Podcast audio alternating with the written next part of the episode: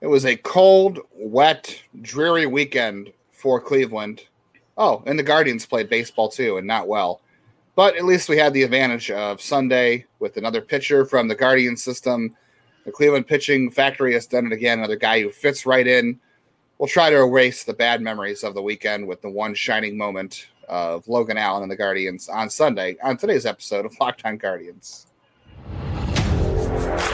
You are Locked On Guardians, daily podcast on the Cleveland Guardians, part of the Locked On Podcast Network. Your team every day.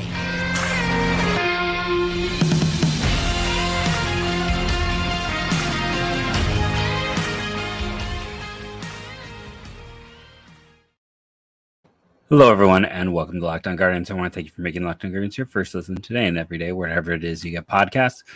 Uh, today's episode is brought to you by Ultimate Baseball GM. Ever dreamed of becoming an MLB GM? This is the game for you. Download the game and visit ultimategm.com or look it up in app stores. And listeners get a 100% free boost to their franchise when using the promo code Locked On, all caps. Uh, this was, uh, yeah, it didn't matter. I mean, Cleveland uh, sports just kind of pooped the bed this weekend. Uh, it was, listen, you have to beat the Marlins just like you have to beat the Tigers. Tigers currently rocking a team OPS under 600, which, you know, is, is, is it was great that they managed to hit well against Cleveland. If not for Cleveland, the Tigers might have an OPS about 400. But uh, you know, we'll have the fun with Logan Allen here. We'll get into all of it, but uh, it felt very much the opposite of last weekend, where hey, yeah, they lost the Sunday match, but they won the war. This weekend against a bad Marlins team. I mean, that offense is is not not good. Um, you know, they they dropped two games. They had some opportunities, but let's I guess focus instead on the positive for this baseball team. Yeah, we'll get into the rest of the weekend at some point because there are a lot. There are some bad things to discuss, unfortunately. But man, Logan Allen, it, Cleveland seems to just do this with pitchers. It's so fun to watch. I mean, early on, I know people have their complaints about Plesac and Civale, but when Plesac and Civale first came up, everyone was like impressed with their poise and their ability to come out and throw strikes and pitch like they've been in the major leagues for a while. And Peyton Battenfield kind of did that his first couple starts this year. And Logan Allen, I think the best thing you can say about him and any rookie pitcher is that when you when you go out in your debut and you pitch the way that you have pitched in the minors your entire career, he didn't try to do things that he can't do. He didn't try to he didn't overwork himself, didn't overextend himself. The, you could tell the adrenaline wasn't there, or the adrenaline he hit it very well. He used it well. I'm sure the adrenaline was there, but you didn't see it take over and and affect him like it does a lot of guys. So I think that's the most impressive thing. He went out there and pitched like a guy who has been pitching in the majors for a long time already, and and that's a good sign because you don't often see guys come up and pitch the way they're capable of right away in the minors. Like you don't see guys come up and pitch um, as good as they normally do, and and how the things they're capable of doing in the minors the right away. So the fact that he came up and looked exactly the way a carbon copy of his minor league self is a great sign. Yeah, and I mean he was effective. I was kind of wondering early on if he was going to you know, I'm not sure if he tied or how close he is to having the most strikeouts of any Cleveland starter this year, but it felt like he had to be top three at least. Um, he was missing bats, uh, mixing four pitches effectively throughout the game, and it was you know it was a strong debut. It's the other question, of course, comes to you know I was trying to think of like who is the last last left-handed pitcher they really developed. For all of their success, it's been almost exclusively right-handers. It's like, do we have to go back to someone like Lee or Sabathia? The last effective lefty they had was probably Scott Kazmir for an entire mm-hmm. season, but they developed. Re- yeah, yeah, he wasn't developed. It was just the dude hadn't pitched for like two years or something. Like he had had so many injuries, but lefties have been tricky, and they have not had one. And you know, Logan Allen, the elder, was supposed to be that guy, and many of us really liked him when he came over, but uh, it didn't work out. And Logan Allen, the younger here, was able to find a lot of success early on. I will be curious to see when he faces a good, a better team. lineup. Yeah, yeah, you know, it's there, there's some interesting players um, down there in Florida, but there's also a lot of a lot of trash in that lineup, and uh, they're just and I say that while saying that they also out hit Cleveland um, statistically all year. So take what you will from that. But yeah, it's a team that you have to go out and pitch well against. And I mean, all the starters I think did decent this from decent to good, and his was the best performance of all three. It's a very nice debut, and hopefully he'll be here to stick around. Um, before we talk about the game, should we like just talk about Lavastida very quickly? Yeah, we can. I was going to say too that uh, eight strikeouts by Logan Allen. That is the most by a Cleveland starter this year. That is mind blowing considering how good the staff has been over the past few years. It's hasn't missed bats this year. Yeah, that's so it's not a good thing. It's a good thing that Logan Allen pitched that well. I just I'm not I'm not I'm not too concerned too. You said about facing better better lineup, but he, like I said, he stuck to what he was good at. He the split change was really good for him, and the fact that the Marlins overloaded the lineup with right handers played right into his hands. I thought because that's the second best pitch for him or his best secondary. Is a split change. The sleeper has been good, but you know he has pitched off that changeup his entire life. So facing right-handers, if the Marlins thought that loading the lineup with right-handers was going to be a good idea, I'm not so sure it was. So, and he, like I said, he pitched to his own strengths. I don't know about the scouting report, but he pitched the way he is supposed to pitch, and he did well. So I'm not too concerned about who he faces after this because yeah, there's going to be bumps and stuff, but um, if he just pitches like he's capable of, like he did on on Sunday, he'll be just fine because he clearly has the stuff to do this. Um, yeah, real quick, we can get to Brian Lavastida. I was a little surprised by this. Like I, I guess at the end of the day, like Lavastida is probably a backup catcher, and I, I thought about this earlier. I think a good outcome for Brian Lavastida is probably David Fry, right? Like he's not a plus defender. He probably has some versatility to play their positions if you want him to. They haven't done that. The bat is better than the defense he just hasn't recaptured the offense that he had in 2021. And if Naylor's your guy long term, you know, what are you doing with Lavastida? So I get it. I just think that uh, as maybe disappointing as it is to move on from a prospect who I think has a 50 50 shot to be picked up elsewhere and not clear waivers. I under I understand the move as much as the three catcher situation in Cleveland doesn't make a whole lot of sense to me still. I just think it came down to he struggled last year with health and effectiveness, and this year he's playing in Double A and struggling. I think they think there's a good chance he clears waivers because who's going to necessarily jump on a catcher with bad data over two years? So, yes, catchers are hard to find, um, but I think that's I think it's just a bet on they think he has a good chance to clear waivers. That was that was my only thought on it. I'm like, well, with as bad as he's played in the early going, there's not a you know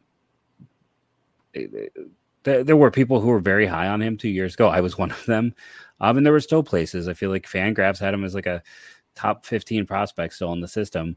So maybe someone jumps, but right now I think they think he clears waivers. And if he doesn't, um, you know, what stinks is they have no catching depth in system that's really worth anything. Uh, so better work out with Bo Naylor because nothing's coming to help. No one is coming to help anytime soon.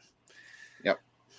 Could have got Sean Murphy and we could talk about who's uh, top top ten in uh, baseball and OPS. By the way, number one hitter in baseball. Do you know who that is right now in OPS? Brandon Marsh. Just, just we'll put that out there through the early goings, just like everyone expected. Brandon Marsh, best hitter in baseball. Yeah. Well, hey, Josh Naylor had two hits off a lefty today against Jesus Luzardo. Out of all, out of all the player, out of all the pitchers to hit, I and I don't have him in the Locked On Guardians League, but I have him in a couple other fantasy leagues. I have Jesus, Jesus Luzardo, and I was like, oh, I'm starting him on Sunday because you know even if the Guardians get shut out by him, I'll get some fantasy points out of it.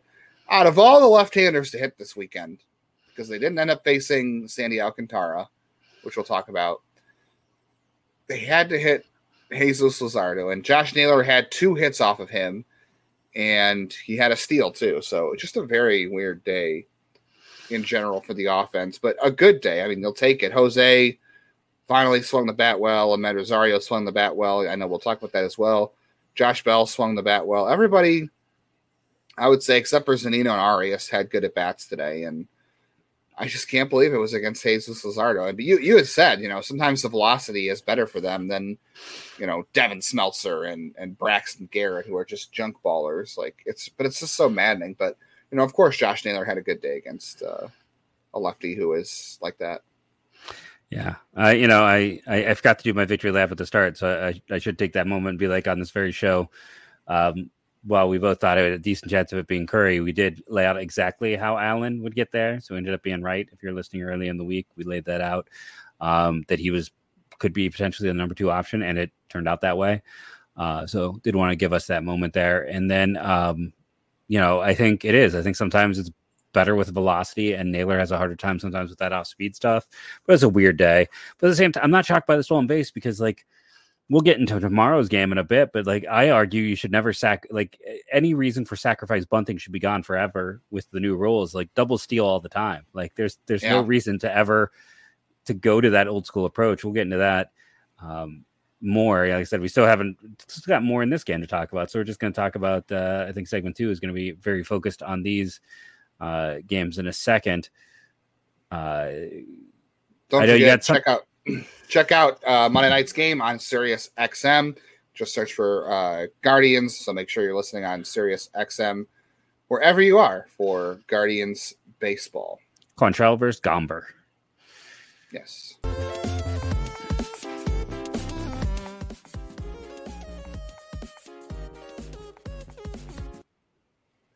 Ultimate Pro Baseball GM. I was going to pull it up on my phone as I do the ad read to see if anyone has even gotten close to approaching me in terms of the rankings of this.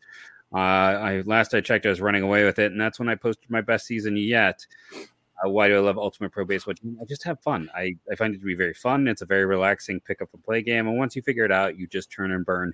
I have a score of four thousand two hundred seventy eight points. Then my number two is me with 3,450 points. Then is Jason Burke with 2,646 points. Needless to say, I'm going to get that money. The bag is coming my way. Check it out for yourself. It is a super, super fun game. And Locked On Guardians listeners get 100% free boost to the franchise using the promo code Locked On in the game store. So make sure to check it out. Download the game. Visit ProBaseballGM.com. Scan the code. Look it up in app stores. That's ProBaseballGM.com. Ultimate Baseball GM. Start your dynasty today.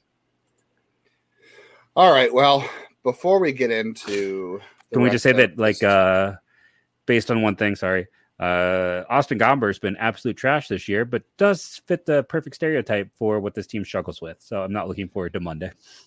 Yeah, it should be interesting. All right. Well, while you're on the topic of being sad for the future, before we get into the rest of the weekend's games, uh, Daniel Espino news over the weekend.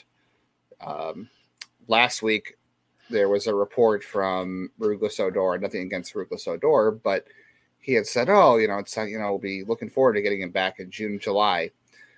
Espino wasn't in Akron, and he probably hadn't been told, or if he was, he was trying to people, throw people off the scent. That was like Thursday of last week about how he could be back in June, July. Well, uh, you know by now, if you're not on Twitter, maybe you haven't seen it, but Daniel Espino is going to have a surgical con- or I don't know if surgical consult is the right term, but he is going to get a second opinion on his shoulder injury going forward to see what the best course of action is. Should just had uh, the surgery last year, probably. Oh, it's not a good sign. It's not a it's, good sign. Yeah, I don't know why they. Listen, I, I the minute they drafted, I said he's going to miss multiple years with injury. You can go listen to that draft night podcast. Like, this is not a shock. Sadly, um, that type of velocity with the mechanics, there was always a huge risk of this. I got suckered in. Listen, I bought in full line and sinker a year ago because they talked about like his flexibility, and I'm like, well, maybe that's the trick. Maybe this is he is like you know unreal flexibility, and maybe that is what allows him to do this. And he's another unicorn, and I was wrong. Uh, but I always kept him lower. Like you'll notice, leading into last year, I was always significantly lower on him in the field because I'm like the injury is coming, and we'll. And, and if we want to go positive, um, Triston McKenzie essentially missed two years with injury. Mm-hmm. And yes, no, I know he's no hurt. surgery. No, no surgery. But he did miss close to two years, um, back to back. Joey Cantillo, same thing. We'll see how it goes this year. No surgery there, but still missed time. They've had guys do that and make recoveries, and you know, knock on wood, be relatively healthy afterwards. Hopefully for McKenzie, this is just a blip and not a sign of something else. But they there is that, but it just it stinks because we love Bobby to death you not no one is higher than we have been all year. We Logan Allen is a fantastic arm. Gavin Williams is out there hitting 99 uh, and dazzling people. Espino at peak blows them all out of the water. He has a DeGrom starter kit. Like with those, he, was voted the best fastball and I believe best slider in the entire minor leagues by MLB last year. Uh, it's a gut punch.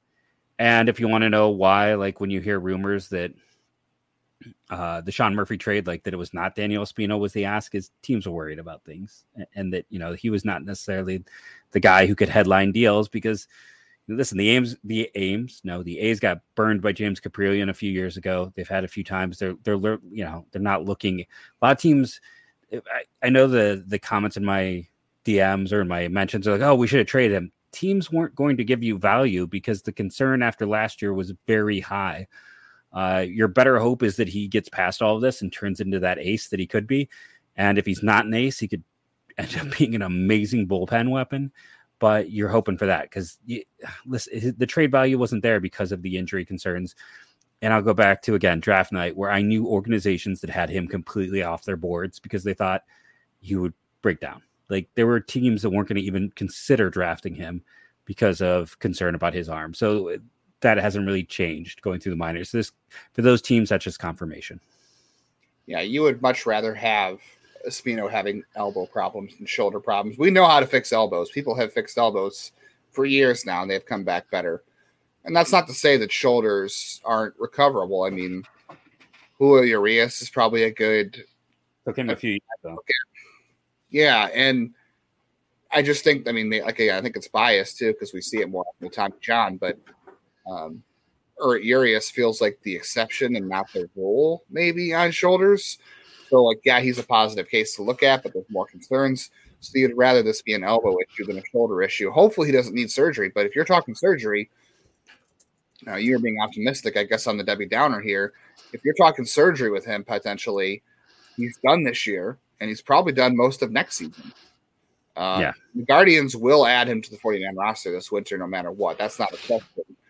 And that that's a future conversation we can have, which I don't think we need to be had right now, but um, that does you know kill a spot on your roster, unfortunately, for the long term if he is out next year. So it's unfortunate.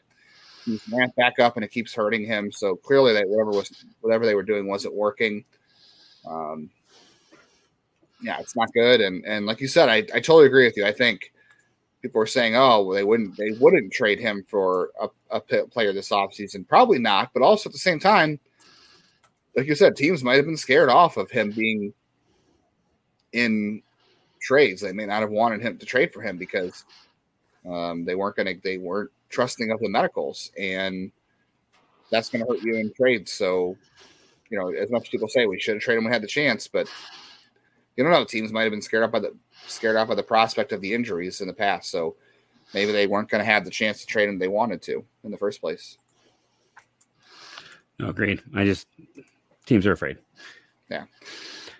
Uh, let's just keep on with the sadness, well, Jeff. Sad. This was can, can, we just can we take? Uh, was that our first back to back home runs this year as a positive to kind of do a bit yeah. of a palate cleanser? So I will, yeah. I will, and, and to say this, like the way things can turn around, life comes at you quick. You know that whole thing. Like right now, third on this team in OPS after Zunino and and uh, J Ram is Josh Bell. So remember when like two weeks ago we had people telling us we're going to be stuck with him and he's a bum and he should get cut, or you know, listen, I was and I feel justifiably some people didn't like it. Uh, you know, I went after Amed after that pitch that he swung at that was you know approximately between Jupiter and Saturn. Like he swung at one that even if I don't even think he could connect with it. Um, and yes, the other two were out of the zone, but you still can't swing at a pitch that you can't even touch. So, but he came back and bounced back today. And guess what? He's now fourth on this team in OPS. So just to say, like, it's early, deep breath, everyone. I know we're having a negative moment, but this is just things can rebound. It's early on. Some very positive things happened today. And just like that, Amed went from worst to the top. Uh, your bottom three now involve um, well, uh, one of them, Steven Kwan, which I wonder if I'll get eviscerated in the comments again for daring say anything about Steven Kwan, who yeah. is having struggles. Like he is going to be a great player. I believe in Steven Kwan, but he is struggling a bit right now. I don't know if you saw this. I'm going to address this real quick. We didn't talk about this. There was like some people floating images around on Twitter from supposedly Steven Kwan's Instagram about a contract offer, and he was taking notes on it.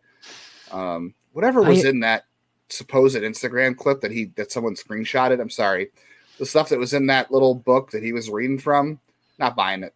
It doesn't look no. legitimate. I I don't think it was. I someone was trying to have fun, and I don't think the, the stuff that was written there didn't make any sense in terms of who Steven Kwan is. So I'm not buying. Maybe I'm wrong, but I'm not buying it. I I saw um, the images floating around, and, and I don't buy it. Unless he's got like a burner account. His Instagram is is not private, so because all I saw was people talking about it, so I went to his Instagram and there was nothing there about it. Well, it, they claim that he deleted the story, but I and I didn't see it either. But I'm telling, I think I think someone was just trying to pass it off. Yeah, I funny. It just it's I don't know. Like he is someone fans with tends, sources. It tends to he tends to keep everything so tight to the vest and just like be a good teammate. And you know he's Mr. Chess, Mr. Plan and Think. Like that does not feel like a plan and think and yoga chess guy approach to like leak information and like even put yourself in a situation that could negatively reflect upon you, especially and when you're was, having a rough go. And there was a negative quote in there, a negative line about Myles Straw, which we know those two are tight, so he's not right. Yeah, that's it. Like, can we just go one more note on Myles Straw before we move on? Like, I know he's struggling a bit, but like he is like a med. Like he is well loved. Like when he got traded from Houston, the Houston team was PO'd. Like that that was a trade that made them revolt a bit. Um, he is well loved. I don't think anyone has any issue. Remember Myles Straw coming to his defense when the Yankees fans were saying racist things to Steven Kwan and throwing stuff? Who was the first guy there to defend him? I don't believe that for a second. So yeah, I think it's junk. Yeah. Move on. Move it on. Move along. Yeah. Nothing to see here. All right.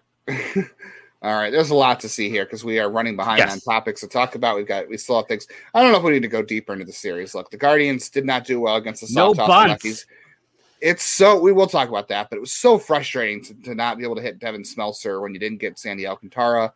So frustrating that you couldn't hit Braxton Garrett, who I'll give him Braxton a little more Braxton Garrett credit. is good. Braxton Garrett is okay. solid. The, Dev, the Devin Smeltzer thing is bad. Yes, that was really that, bad. That's that's not defendable. That is 100 yeah. percent something that you got to do. Uh, I, I agree. We'll We'll get into more of that in just a second. Uh, make sure you are checking out SiriusXM to listen to the Guardians and Rockies on Monday night. Just search Guardians if you have an XM subscription. We will get into more of the Marlins series and some of the Rocky series in just a second.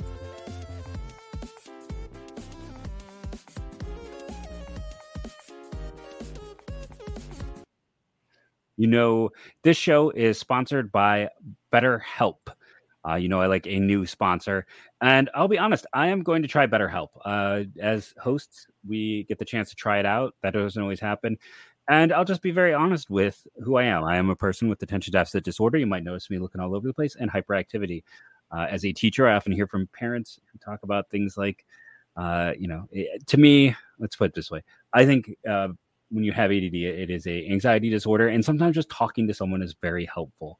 Um, I feel like in the past, having that chance to have someone who you can talk to about things is just great for uh, deepening your own self awareness and understanding, and, and having someone to, you know, sit there and help you work through things. I think that is very, very valuable to have, and it is something that I am going to check out because I think it is a valuable experience to to have that.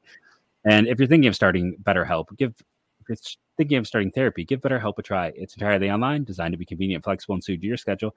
Let a brief questionnaire to get matched with a therapist. Switch therapists anytime, no additional charge. Discover your own potential with BetterHelp. Visit betterhelp.com slash MLB today. Get 10% off your first month. That's BetterHelp, H-E-L-P dot com slash MLB. And then I also want to talk about, you know, we talked about this as a new one. Now we got one of our oldest ones. Built Bar. Uh, we had a lot of fun with the the Built Balls um, last time. Uh, I'm surprised no one commented, but hey, right now their newest flavor is a new peanut butter puff. I like puffs. I think they do peanut butter well. I think peanut butter is one of the things they do great. So I would, I, that's going to be one that will tempt me to order another box of Built Bar. Their best-selling flavors right now are the cookies and cream, aka the Oreo, the peanut butter puff, the coconut brownie stripe bar puff, the co- cookie dough bar, the brownie batter puff, and the peanut butter brownie balls. Go to builtbar.com. You also right now have a sale going on. Can I highly recommend the churro puff bite? I like the churro puffs. Eight, 80 calories, 8 grams of protein. Check it out for yourself. Remember to go to builtbar.com or go to Sam's Club or Walmart. Check them out for yourself. That is builtbar.com. Promo code LOCK15. And can I throw one thing out here before we dive into this conversation? Um, I don't want to make this view as me being negative on the Cleveland announce crew. Um, you know, we had Andre on and he was fantastic. He gave us so much of our time. I I'm going to recommend um, for this Colorado series listening to Colorado. And this is again nothing against Cleveland. Jack Corrigan was the announcer of my youth. I did not have cable growing up, so WAB 43, you know, uh, touch them all. you know, it's it's hearing uh, a ball time, yeah. Time, yeah. So it's I, am just saying, for me personally, I always look forward to this Colorado series. Uh, I'm going to be listening with Colorado's, and again, that's not anything other than Jack Corrigan is like the dude to me personally because that's what I grew up with. So I'm going to listen to Colorado. I'm just going to throw out that recommendation. And again, no beef. I love Andre to death. He was so gracious with his time, and like I said, I was blown away when he asked us names to know and, and write them down and, and was so collaborative. He is an amazing dude. And uh, no matter what happens with Cleveland, I hope he has a long career connected to this team. Um, but I would love, I would love a world where it's where it's Andre and Jack somehow uh, discussing the Cleveland Guardians. That'd be fun. All right, let's get into a couple things from this weekend real quick. James Karinchak, uh, that's the way you said his fourth home run this year. Three yeah, of them up the fastball. Fastball. Yeah. I, uh, real I went, quick, I'm going to throw a graph up on the screen while we're talking. Go ahead. Uh, if you're watching on YouTube, you can see the spin rate from James Karinchak's fastball. So I, I, did some math. if you want math on this, um, so he has gone from 70th percentile on his fastball spin to 28th percentile. His exact average velocity is 95.2, the same these past two years. So the fastball is the exact same, but spin is down 172 rotations, which is a 7% drop. That's pretty significant. That is why we see um, some of the things go like, yes, his curveball isn't going as much in spin either, but curveballs, you don't really need the spin. It's not as, as helpful. But there's a significant drop in his fastball spin, and three of his four home runs have come on the fastball. Uh, he's just not fooling anyone with it right now. He's you know he's still missing some bats here and there, but it's it's a concern. Like if you're talking about m- who am I most concerned about in the pen, it's not Clase, it's not Stephan, it's certainly not Eli Morgan, our short king, but um, it's it's right now it's it's number 99 and yeah. this is very reminiscent of 2 years ago before when there were crackdowns and there's there's basically I mean when the velocity is the exact same and the spin rate has changed either I saw someone said to me, and this makes sense, that you can't get quite the right rosin mixture of sweat in that shortened clock time. Um, so that maybe the ball isn't getting as much spin with the way it was set. Or a year ago, you knew exactly when you'd be checked. Like only in like every fourth and seventh inning, you got to check. So if he was in there in the eighth, no check. Kind of could know when if he could, you know. And yes, there was nothing found on him the one time the Twins checked, but now it's completely random. So there is, you know, it's harder to get that done. There's not as much time. It does seem like that this is a change in something. And I'm also curious to see just what goes on with Rosin after the big Max Scherzer thing, because that yeah. was that's going to be something else that shines some light on it. But no matter mm-hmm. what's going on here, even if there has something has changed to have that big of a drop in his spin, and it is concerning. Like he can't he he was in there in the eighth and it made sense. They had a five run lead, but he if it was a three or run less run lead right now, he can't be he can't be your eighth inning guy. Yep, you can see if you're going if you're watching on YouTube, you can see the spin rate was 2400 when he first came up. 2021 it dropped a little below, and they started cracking down on on the, the spider tack or whatever you used mm-hmm. that wasn't natural rosin. And then 2022 it kind of crept back up when they were getting lax about it, and now it has plummeted to its lowest of his career. So I, I think for sure he's got. It's almost exactly to, where it was the last time there was an issue. Yeah, so definitely a concern. Uh, I was wondering too. Sam Hentges is is two rehab appearances in right now. I think he's going to need at least two more. So I, like I said, I think I think the first week of May probably makes the most sense for him. But who goes when he comes back? I, people were saying, oh, maybe Tim Herrin, but I I don't know. I think Karinchak could use a trip to AAA to figure out what's what's going on here when Hentges comes back. I don't think it's necessarily Tim Herrin. No, I mean I could see it going either way. I feel like they'll probably give 99 a little more time. So it Herrin could be someone like Curry, especially like, you know, let's say they decide well, that Hentges is ready after a Curry does a bullpen game start where he kind of gets three, four innings, let's say on, you know, this week on Wednesday, and then all of a sudden they need to to flip and go somewhere else if they decide to pull Hentges a little bit earlier for this weekend's slate of games, if that's possible. Yeah.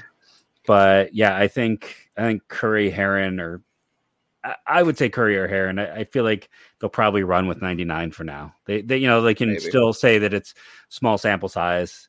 Um, but again, I'll point out that he's already like 20% of the way to he's thrown as many pitches 20 you know 20% of the pitches he threw a year ago and we're you know still in april All right. I know we're going to end the show on a big rant about uh, bunting and the shenanigans that happened on Saturday night. But real quick, I want to I want to throw this out here.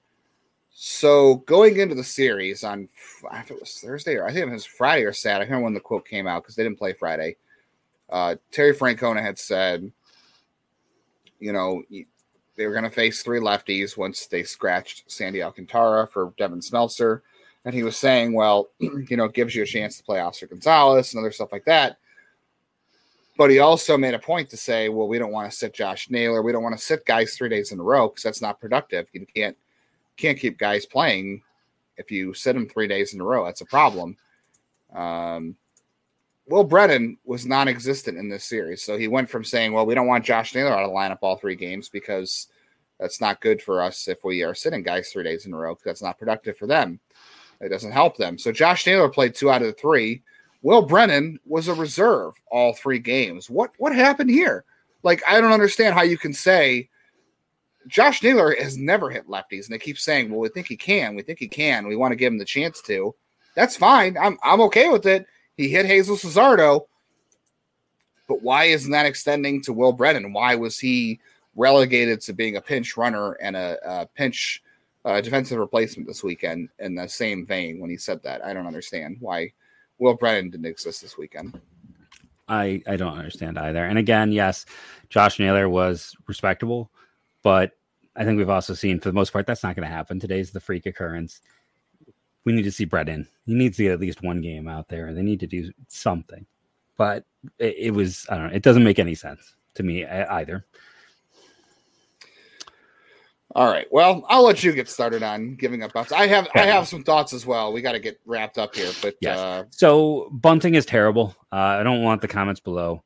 You know, don't don't try to sell me on it. Bunting is terrible because here's what happens, especially in this particular situation. This is like the dumbest time to bunt.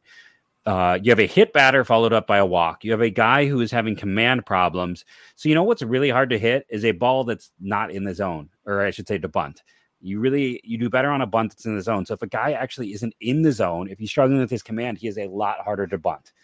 Uh, so on top of that, here's a guy who's struggling. Let's give him an out. Let's let him out. He is under pressure. He is struggling. He will gladly take an out. Like you are helping him out. Uh, there isn't a pitcher in the world who's going to be like, "Oh, I'm sorry they bunted those runners over."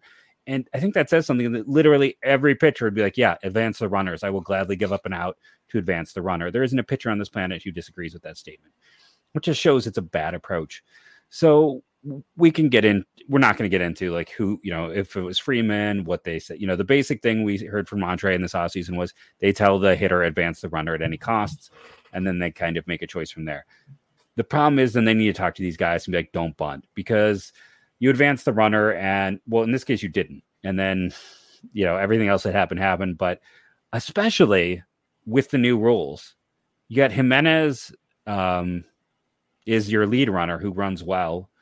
Um, I'm trying to think who the the number two runner was. Was it Oscar? I can't remember now. remember, but I feel like the the runners were decent. Like run, like you gotta why give away an out? Do a double steal. You got as, as good of a chance of advancing those br- runners. Um, I bet a double steal gives you a better percentage outcome to win than a sack bunt does. And there are the rare guys like Myles Straw. It makes a little bit of sense because he's such a controlled bunt guy that he can sometimes even bunt for a hit. But I mean, the rest of this team, no one really practices bunting. Like you're having them do something they don't practice against a guy who's not in the zone. And what do you happen? You give up an out, you short circuit your rally, and you get nothing out of it. And you get a little bit slower on the bases because no knock on Freeman, but Jimenez versus Freeman, Jimenez is faster. Um, so you get a little slower on the bases. You give up and out, you get nothing out of it. And then my personal pet peeve again with Amed, yes, those two for and we've seen this in a few games now. The umpiring is terrible. They're squeezing the zone late. It feels like they are rushing to get out of that park, but he can't swing at that third pitch where it was. Like that is just something you can't do. And on top of that, you're pinch hitting for the catcher. Why was he out there? Like Zunino should have been pinch hitting. He's been their best hitter all year. He is a killer of lefties, and mm-hmm. you're having him pinch hit for a catcher. So guess what? Zunino's coming in that game if you tie it up. If Amed laces right. a single and it's tied, Zunino's coming anyway. So why not go to Zunino? Then you get the the weirdness. I, I was sitting there, um, you know, uh, in my daughter's room, volume off, watching it with the dullest setting. Texting Justin to be like, "What is happening? Like, I am so confused after the whole like foul ball situation. He had to like explain it in text because I couldn't have sound on, but it was just so frustrating. Like, if you saw me on Twitter, you could see I was I was pretty ticked off. But no bunting, bunting is it just it doesn't make any sense in that situation for everything I said. Um, that inning just oh it was like the the earlier game was it was easier to deal with just because they had such opportunities there, and then it was just like give it away, give it away, give it away now. Yeah, I, I don't disagree with anything you said. Honestly, I, I can't add it to better than that. It's a bad thing. Uh, bunting for a hit is fine. I don't I don't mind bunting for a hit if you are struggling. Mile if you're guy Myles Straw, that, that's fine. Uh, that situation was not the right time to do it. And there maybe are very, very limited situations like extra innings, the guy on second, right? If you're the home team, you need to play for one run to win. I'm okay bunting the runner over to third with with no, with nobody with one out. So if nobody out, he gets the third with one out. I'm okay with that. This was not the right time to do it. Like you, like Jeff said, this is Freeman swung the bat well. Yeah, he was swinging the bat well. Puk couldn't throw strikes. He hit. He hit Jimenez. He walked Arias on five pitches. There, there was just it didn't make any sense to just go out there at least, and it was on the first pitch, no less. That's the problem. At least let him go out there and prove he can get in the zone. I know if you get behind 0-1, it's hard to get a bunt down if that's what you really want to do.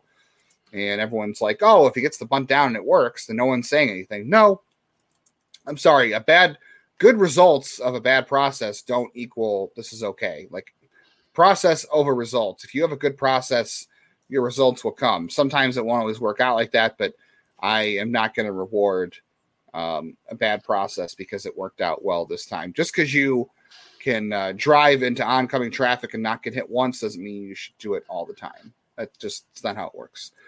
Um, yeah, just not not very smart. Who is going to pitch Wednesday? We don't we didn't end up having time to preview the Rocky series, but well, Monday is Austin Gomber, another soft tossing lefty. Yay! Great against Cal Quantrill.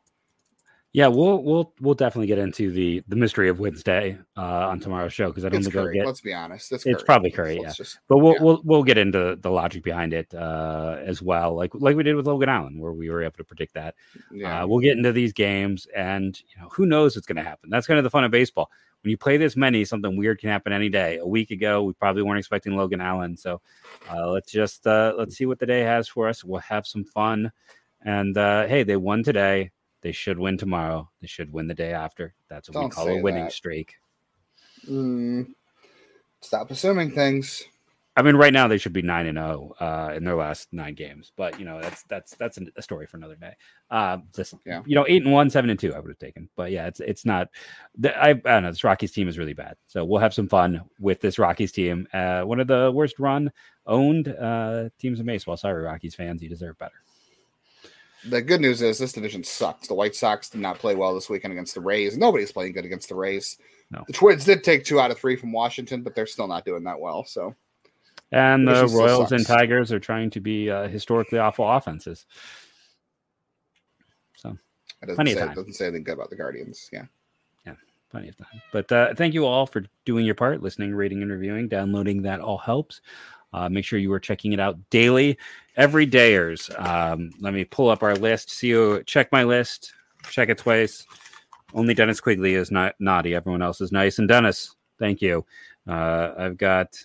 I can't read my handwriting here. Uh, John Fagan, always commenting. I see that in there every single day. And uh, Nolan Dasick, who I've talked about before, who DM me about longer episodes. He's a football player, as I want to say. Um, but thank you all for being in every day. Uh, keep doing your part and go, go, Guardians, go. Beat the Rockies.